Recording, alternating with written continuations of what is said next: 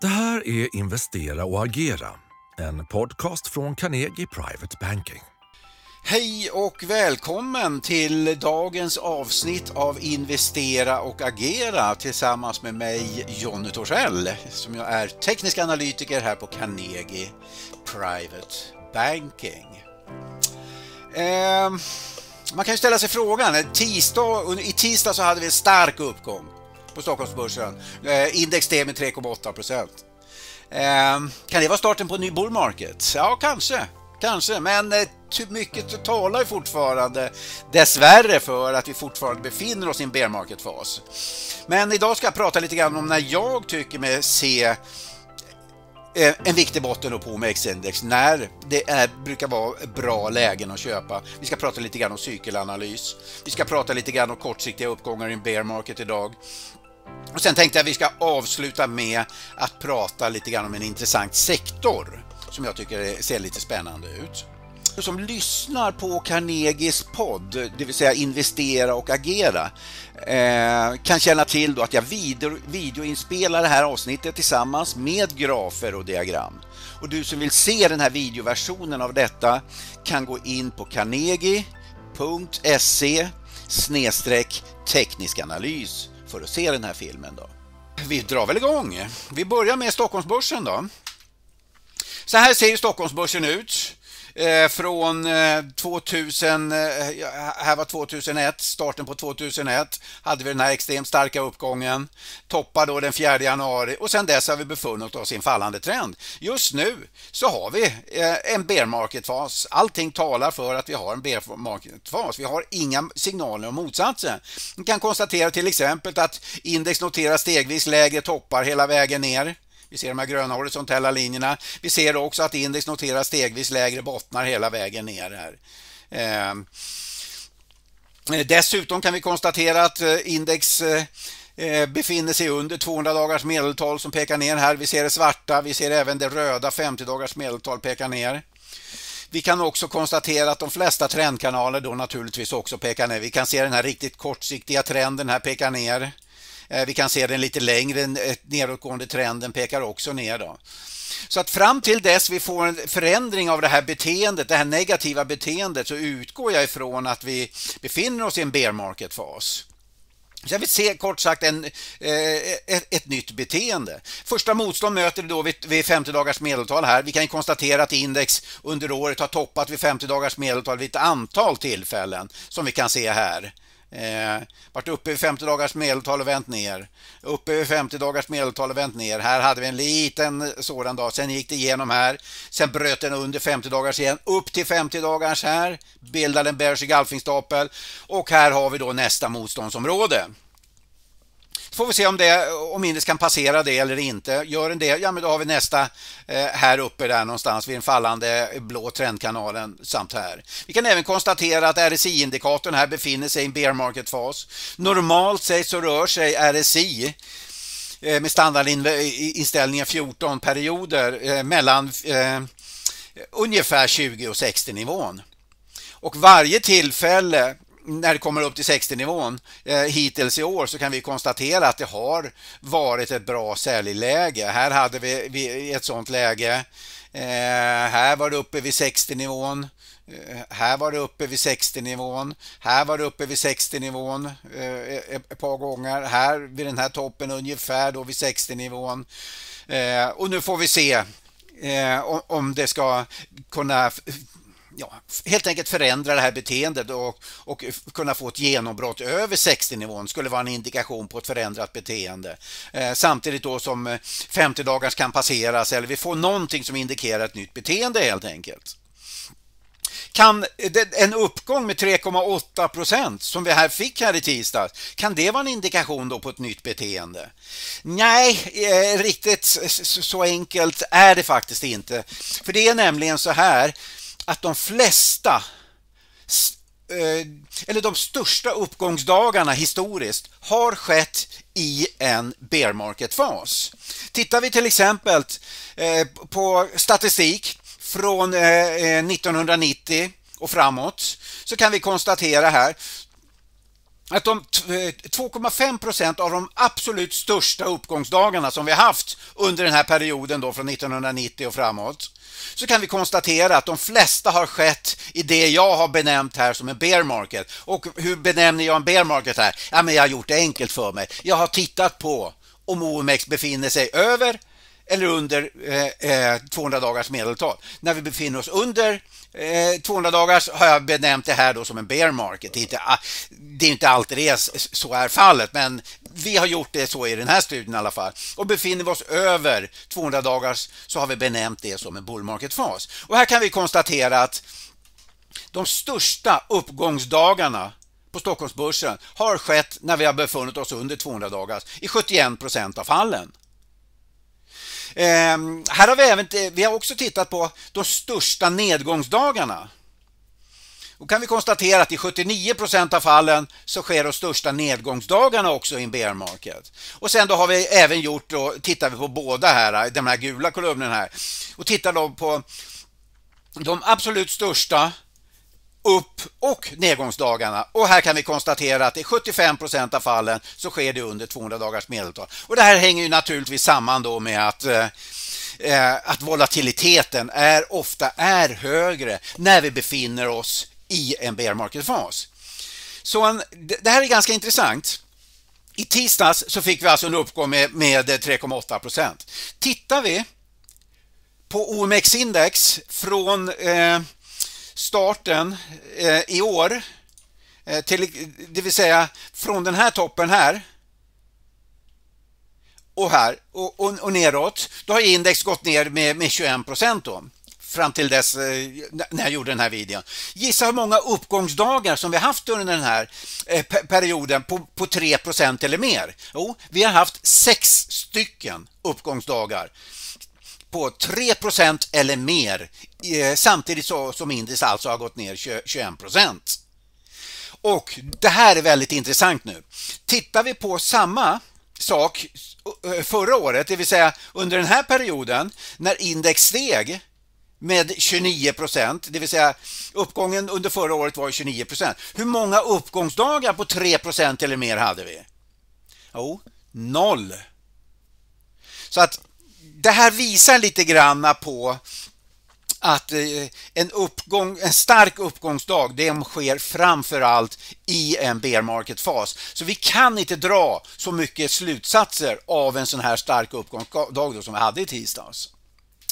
Ehm, en annan sak som är ganska intressant, som jag tycker är lite spännande just nu, det är ju att vi från toppen här i januari fram till eh, eh, botten så har vi gått ner med 25 procent.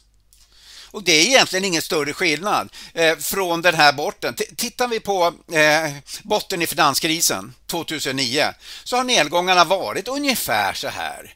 Eh, här 2011 så hade vi nedgång med 29 procent. 2015-16 hade vi nedgång med 27 procent. Sen var det lite större här under coronan, då, 34 procent och nu har vi nedgång då med 25 procent. Ska det tidigare mönstret följas så borde det här vara ett ganska bra köpläge. Tittar vi dessutom på RSI, jag har ju tidigare pratat om att RSI i en bull market, det rör sig mellan eh, mellan 40 och 80 nivån och i en bear market så rör den sig mellan ungefär 20 och 60 nivån. Så på lång sikt här så kan vi konstatera att, eh, att vi befinner oss fortfarande i en långsiktig bull market-fas när det gäller RSI. Vi är just nu nere på 40 nivån som vi kan se här. Eh, titta på när vi senast var nere vid 40 nivån i RSI i månadsdiagrammet. Det var här vid coronabotten. Jättebra köpläge. Titta på gången innan dess, det var 2018 här. Det var också ett väldigt bra köpläge. Gången innan dess, 2016, det var vid den botten här. Och gången innan dess här, det var 2011. Också ett fantastiskt köpläge. Så det, vad kan vi dra för slutsatser av det här? Jo, att om det tidigare mönstret ska följas som vi har haft under det senaste dryga decenniet, då borde det vara ett bra köpläge här. Drar vi dessutom in eh, stödlinjer här så jag menar det börjar ju ändå bli ett lite intressant eh, läge här. Om vi drar in den här trendlinjen från den botten till den botten, då bottnar det där, det bottnade där, gick under i coronan och nu befinner vi oss här igen. Så att det är ett spännande läge, eh, verkligen. Men vad händer om det här, eh, det här stödområdet, om den här uppåtgående trendlinjen bryts då och eh, RSI vänder under 40-nivån? Ja, men då har vi helt plötsligt ett nytt beteende på Stockholmsbörsen. Eh, ja, här var en bild på det jag just visade. Det vill säga den här trendlinjen härifrån till hit, bottnade här, bottnade här, gick under på corona, nu befinner vi oss här nu då. Men, och RSI är nere på riktigt bra nivåer, på köpnivåer då. Eh, så om den där nivån punkteras, det vill säga vad det nu är 18, 1850 eh, område kan vi säga där någonstans. Jag menar, då har vi nästa viktiga stöd vid 1700, därefter vid 1500 och 1300 området. Eh, 1380 och sen då de här coronabottnarna. Här hade vi massa bottnar då i 14 eh, vid 1240 1260 området då. Så det här blir väldigt, väldigt spännande nu att se vad det här ska bli för någonting nu då. Om vi ska ha en, eh, en bull market som vi, eh, som vi har haft hittills under de senaste tio åren eller ska det bli någonting nytt? Eh, ska vi ha en, en en liten större bear market-fas som man brukar kalla då secular bear market och, och bli kanske någonting som vi fick här under finanskrisen när börsen gick ner 58 procent eller under IT-kraschen när index föll med, med 73 procent. Så att vi står just nu verkligen vid ett otroligt spännande läge eh, kan vi konstatera. Det vill säga, ska det tidigare mönster följas så borde det här vara ett bra köpläge. Vi har dessutom in i oktober som brukar vara ett bra köpläge då som jag ska visa senare. Men håller inte det här, då är det en ny marknadsregim som vi inte har sett då sedan eh, 2009. Eh, så det var väl det jag tänkte prata om när det gäller Stockholmsbörsen. Tittar man sen på USA-börsen så kan vi konstatera att, den, eh, att trenden då sedan årsskiftet den är ju fallande då naturligtvis. Eh, det är ingen tvekan om den saken.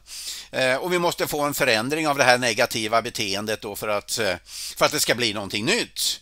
Och, och så här ser USA-börsen ut då sen 2009-botten.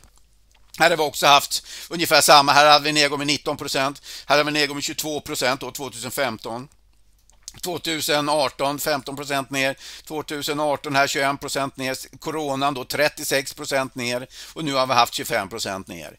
Vi kan dessutom konstatera att RSI rör sig i sin bull market eh, zon, det vill säga mellan eh, 40 eh, och 80-nivån. Och just nu är det nere vid 40-nivån som vi kan se här. Eh, här. Eh, senaste gången det var det, det var nere vid coronabotten.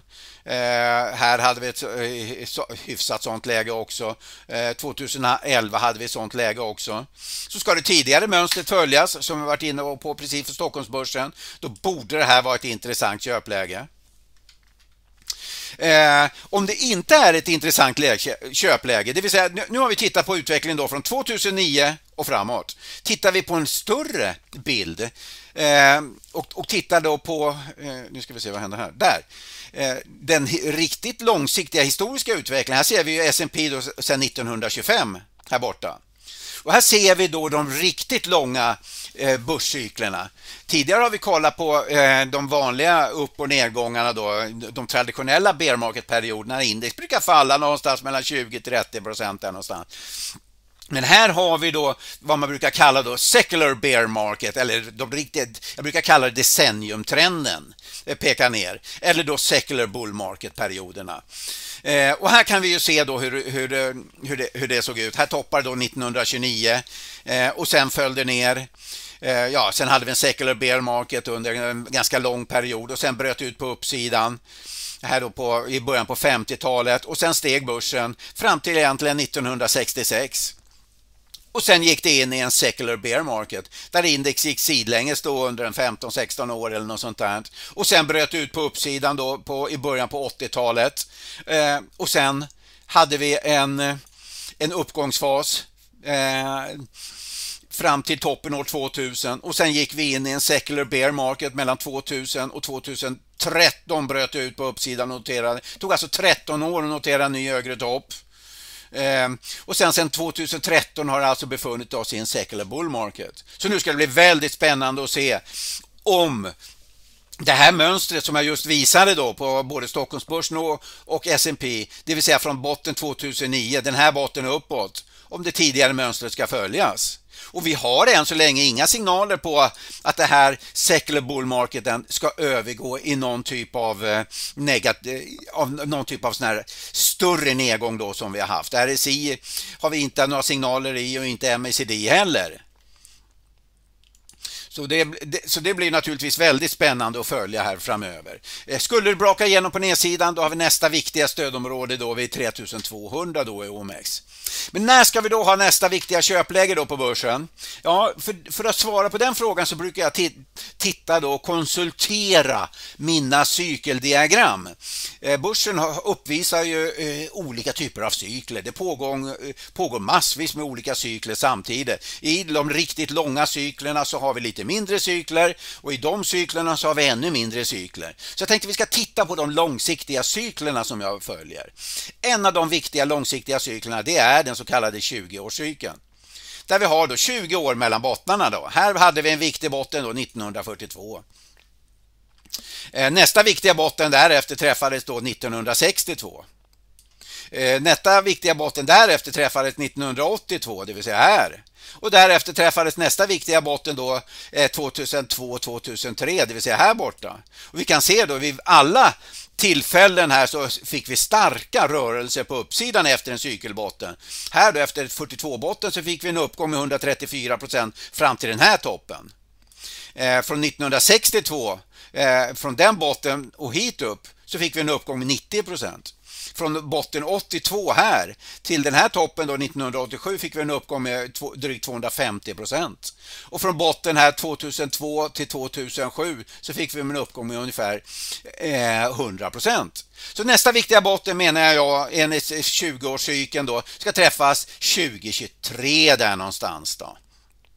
Det är väl min utgångspunkt. Och sen då ska vi få nästa eh, långsiktiga uppgångsfas. Tittar vi sen då går vi ner ett snäpp och tittar på nästa cykel och det är den så kallade sjuårscykeln som jag har haft mycket nytta av. Det vill säga den visar då att vi har haft ungefär sju år mellan, eh, mellan viktiga bottnar. Eh, senaste eh, botten i sjuårscykeln träffades 2016 här eh, och, och eh, därför menar jag då att nästa viktiga botten i sjuårscykeln ska träffas 2023. Det vill säga eh, samtidigt då som nästa viktiga botten då i 20-årscykeln då ska träffas. Och det var samma sak, det var därför vi prognostiserade här förra året att vi ska ha en topp då 2022 eh, här Eh, i sjuårscykeln. Vi har ju samma sjuårscykel här även på topparna. Eh, så nu ska det bli väldigt, väldigt spännande att se om vi får då en botten där. Då, då. Och Sen har vi då även fyraårscykeln som indikerar då en botten, ja här ser vi då först eh, fyraårscykeln då sen, eh, eh slut, eh, eh, sen början på 60-talet då. Eh, det är en fyraårscykel på genomsnitt 49 månader men det är sällan det är exakt 49 månader. Men eh, där vi ser att det finns en viss rytm i marknaden. Den här rytmen är naturligtvis inte perfekt men vi ser att det finns en rytm. Eh, Senaste gången vi hade en botten i 20-årscykeln, det var här då 2016. Efter, efter det så fick vi en botten 2020.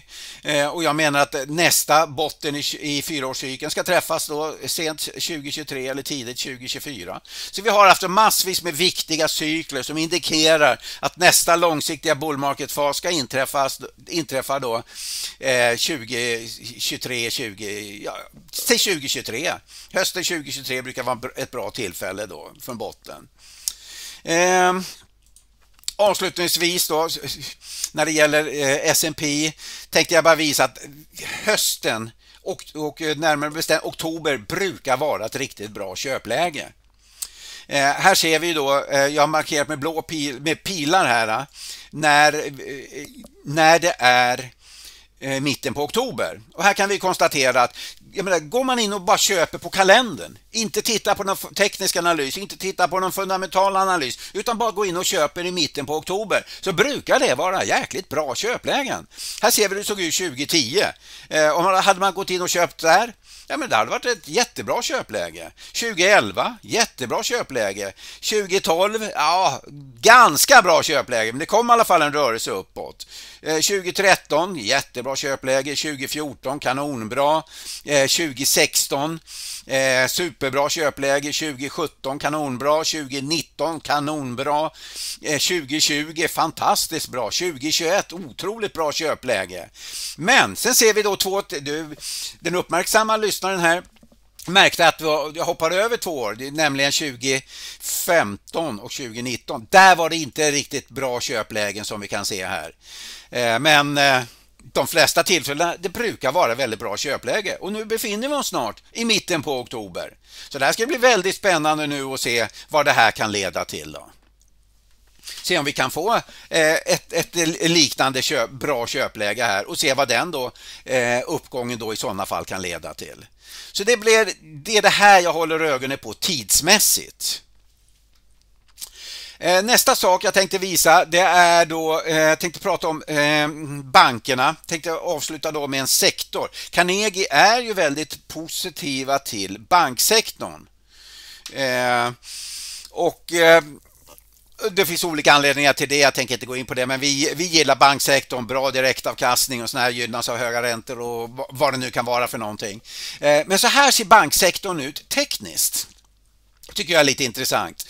Eh, den toppar ju innan börsen som helhet toppade, det vill säga den toppade ju här i höstas för ungefär ett år sedan. Här toppade ju OMX-index. Så den vände ju ner tidigare och föll kraftigt här. Jag tror det var 29 procent ner eller någonting. Och efter den nedgången, botten, så har bankerna sen gått sidlänges när OMX-index har varit betydligt mycket svagare.